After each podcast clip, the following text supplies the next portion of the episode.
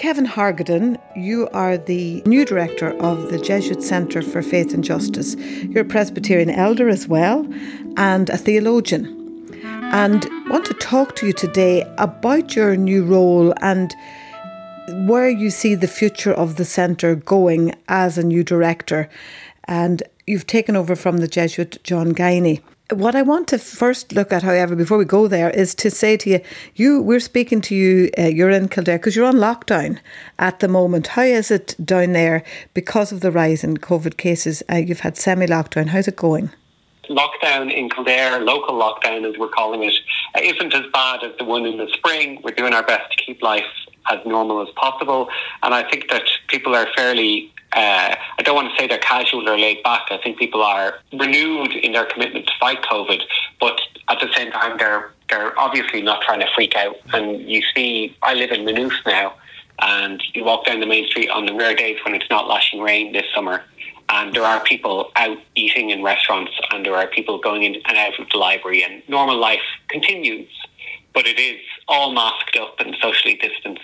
So I suppose it's the new normal. And we just hope that it remains a local lockdown and doesn't have to become a provincial or even worse again, a national lockdown. We've been told that there are meat factories in the counties that have had to have the lockdown. So it does reflect issues around working conditions in meat factories and in general in direct provision centres as well, which our Jesuit Refugee Service look at. Is that something that the centre would be looking at as well in terms of social justice policy? Absolutely. In fact, one of the centre's main functions is to produce twice a year a journal called Working Notes that tries to bring the best fresh thinking about social policy into conversation with questions of social justice and Catholic social teaching. And so our next issue of Working Notes is going to be themed around the idea of policy for after the pandemic. And one of the things that we're going to argue there in a very large piece that's written by the team of the centre, it's not even a solitary work, but it's a collaborative work by myself and my colleagues. And what we're going to argue is that the public health crisis that we're discovering now is also a labour rights crisis.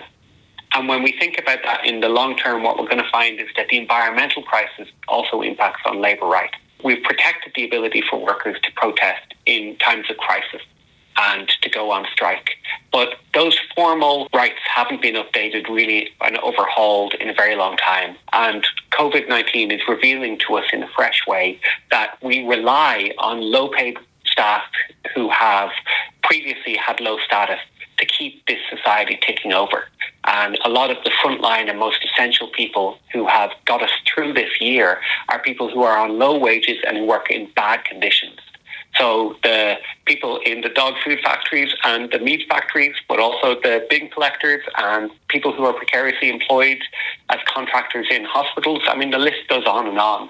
So it becomes an issue not just of workers' rights, but of public health and then in time of environmental health, that we would protect people. And when people go to work, they should be safe. And when they've done a full week's work, they should have enough money to be able to live safely. And what we're discovering is that that's not the case. And we have the means to remedy that. So why don't we? It would serve all of us if we were caring for these workers better. It is really interesting how interconnected all those fields are. You've talked about the environment, you've talked about public health, you've talked about housing and working conditions. And then we have COVID-19 comes along and shows in high relief how interconnected they all are and how the way we treat one part of the environment rebounds right back on not just the workers, but on the whole community. Yeah, well, I mean, it used to be dismissed in certain quarters in Ireland as kind of soft religious talk to kind of imagine that all life is interconnected, as Pope Francis says in Laudato Si'. But COVID-19 has exposed how this is the most realistic view possible, that the people who are delusional are the ones who think that their wealth and their comfort can save them, because COVID-19 will jump across class barriers. COVID-19 will leap into the leafy suburbs. It makes a mockery of the protections that we've erected for ourselves through our unfair and unjust social systems.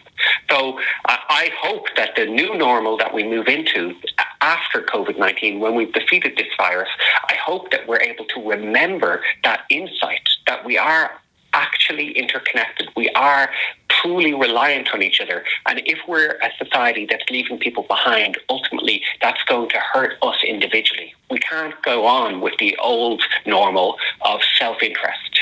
We have to reorientate our thinking away from that radical and alienated individualism into something that's more sustainably communal. And I think it's one of the great advantages of the centre that we don't just focus on one thing. And so we're well placed to participate in that conversation and draw out the ways in which policy in this area, say agriculture, and policy in that area, say housing, they are actually interconnected, and we need an integrated approach that makes sense of all of the different issues for the sake of the people who are marginalised in our society. That's actually a good point, and you've highlighted it by saying that in this next edition of your publication, Working Notes, which is read by politicians and other people who may be making policy, that all the articles will come from the staff and the centre. You might go through those staff and what their areas of expertise are, because they are diverse. Yeah. We have a young, vibrant and deeply committed team, and they're specialists in each of their respective roles. So we have Martina Madden, who works with us and with the Jesuit Mission Office, helping us hone our communication. And then there's Dr. Ciara Murphy, who is a biological scientist, who is our environmental policy advocate. And then there's Keith Adams, who is a rare breed in that he is an expert in both qualitative and quantitative social policy research. So he takes care of our housing and our penal policy domain. And then I am a theologian who has a particular focus in Christian ethics and moral theology. So I am in charge of our work on economic ethics. And then we're in constant dialogue with John Guiney, the former director, and of course Peter McFerry sticks around, and he has some wise things to say every now and again. You know, occasionally he comes up with a gem.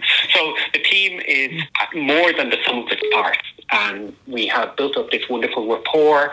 That means that our work is truly collaborative, and I think that those who've been paying attention to the centre will have seen the intense adaptation that's happened over the last 3 years.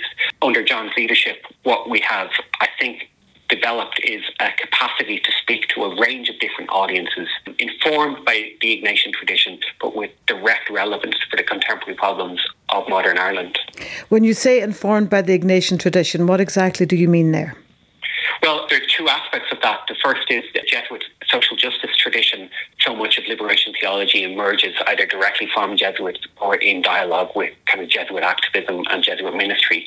So there's that hard theological material that we see now through Francis is being mainstreamed into the entire global church. And at the same time, we're very comfortable with that theological material, and we're very excited about, individually and corporately as a team, investigating the ways in which Ignatian spirituality should be informing our work in terms of social justice. Because you can know yourself that, especially, for example, around the environment, despair and exhaustion sets in when this is your day-to-day work, and it just seems like the world is facing a very dark period. So there's no space for us to be optimistic about the outcomes of our work in that area. What we need is something more than optimism, which is hope. And it seems to us that we need to have spiritual resources to be able to nourish our own work in that regard. And Ignatian spirituality is obviously a centuries-long, incredibly rich tradition that allows us to tap into scripture and into mystics and into daily practices of prayer that mean that we're nourished in our souls for the work that we have to do. Does that make sense? So it's the theology and the spirituality together that the Jesuits offer, that even though we ourselves are lay people, we feel like it's a great honour to be able to work under that tradition. Absolutely, and I think it's really important, because at the level you speak, at one level, you have your academic credentials, you've all done your work, you are experts in your particular fields, and that's really important. But it isn't just another non-governmental organisation or even a governmental organisation doing really good work in the area of the environment or in the area of health policy or housing policy, but it is a Jesuit Centre for Justice. And therefore, it does bring that dimension that you've outlined very well, which is very important. What is the added value that being a Jesuit, Ignatian-based, faith-based centre can bring? And I think you've explained that very well. That would be part of your vision then, as a theologian and as a Presbyterian elder, for the centre in the years to come? Yeah, I mean, it's an odd situation to be in because, you know, you don't anticipate as a Presbyterian theologian that you would end up working with the Society of Jesus, but it's actually been a wonderful fit. I've received nothing but encouragement and the best kind of provocation to deepen my understanding of the ways in which God calls us to act for the sake of those who are marginalised in our society. This would have been actually the 40th anniversary year for the foundation of the centre, and we had been putting together a range of celebrations that are of course now on pause until we can all gather together to mark those efforts. So this year we've been in conversation with people like Frank Salmon and John Sweeney, who established the centre back in 1980, and with the people who have led the centre over the decade since then. And it's amazing to think that we have this great heritage to be able to draw upon, and that really counts, because in the NGO sector, in social justice activism, you can be so quickly led astray by the fads and the demands of the present moment. This is especially so now in this age of social media, where just like things can escalate into a kind of frenzy, and before long you don't know where you stand and you've got no way to navigate how you ought to adapt to this or that particular question. But by rooting our work in the centre's history and in the stream of activism arising out of liberation theology, we're able to retain our commitment to the people who remain consistently and unequivocally marginalised, such as the prison population, such as people without homes, those who are living in poverty in one of the wealthiest countries in the world. So that means that no matter how our culture changes and how inclusive we now claim to be, those people who remain outside the care of our state remain our focus. And obviously none of us anticipated COVID-19, so our work this year is very different from what we had anticipated.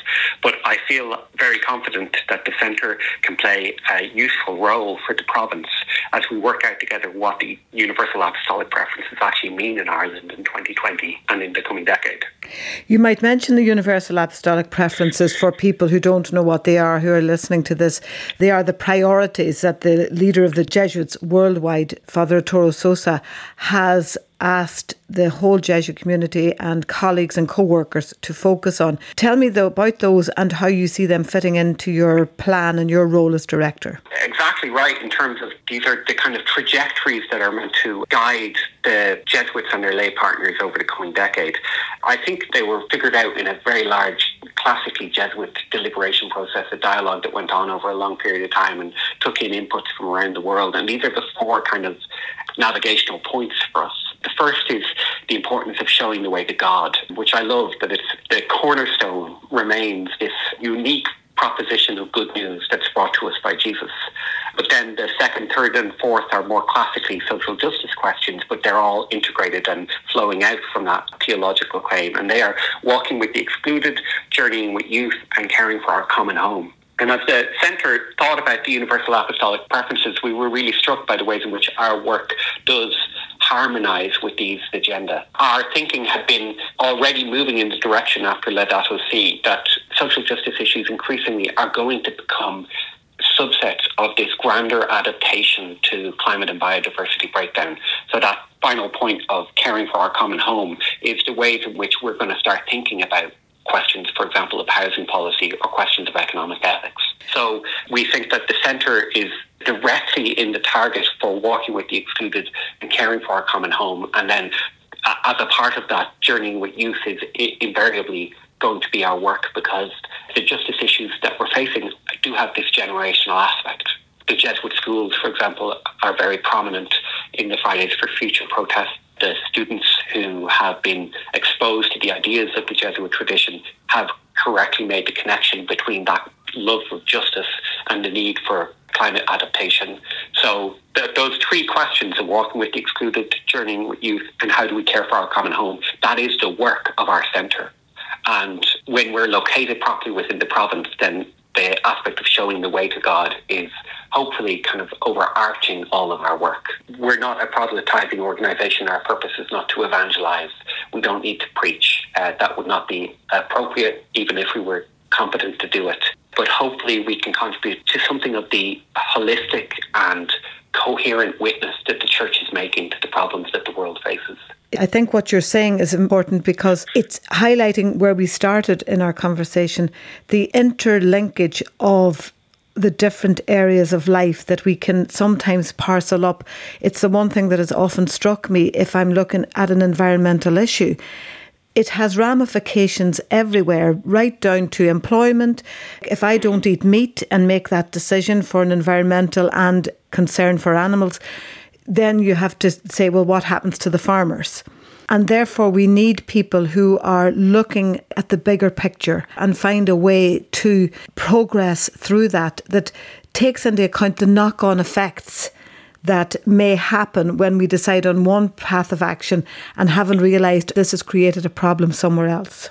Absolutely. Of course, we don't have all the answers, but coming out of the Christian tradition, we at least have this disposition, this stance, this attitude, this habitual kind of openness to the world. That means that whatever the question, we at least are able to step forward with the fruits of the Spirit, with patience and with kindness, or from Ignatian tradition, with a desire to see the good in the other person and to hear them at their very best.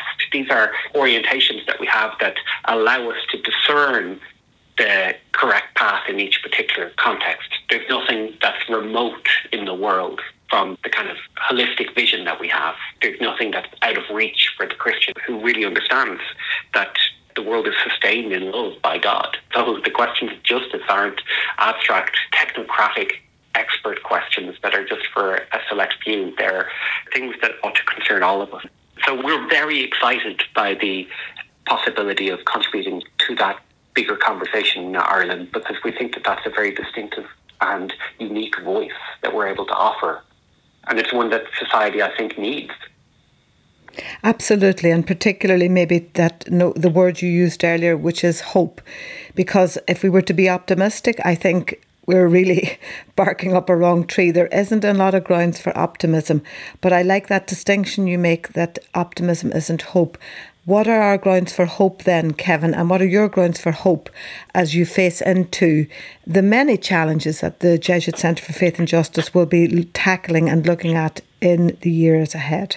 My fundamental sense of hope arises from the Christian story tells us that even in the darkest hours, when things seem at their most hopeless, when things appear to be dead, God usually has another plan. There's usually another chapter that's waiting to be opened. We don't have to rely on optimism, and we are able to resist pessimism, because in the end, love wins. That sounds very banal and cliche, but I think that it takes on a certain muscle when we think about the events of the last year. 2020 started with these apocalyptic forest fires in Australia and has remarkably just gotten worse with every passing month. So we're in a dark hour. The hope that I have comes from the universal sense that this is dark. Nobody's trying to present this as a tolerable situation. And there is occasional moments of insight when we are able to connect a dissatisfying old normal that we had before COVID-19 with the possibility of a new normal that we could establish together that would be more sustainable, that would allow us to have more time to appreciate the things that genuinely matter, that we've discovered, many of us have been able to discover in lockdown, that the slower pace of life is a better one. So my hope arises from that faith that God isn't finished with us. And it's expressed in the desire to try to shape the conversation that we're having so that when this period of COVID tide ends, we don't just fall back into old habits.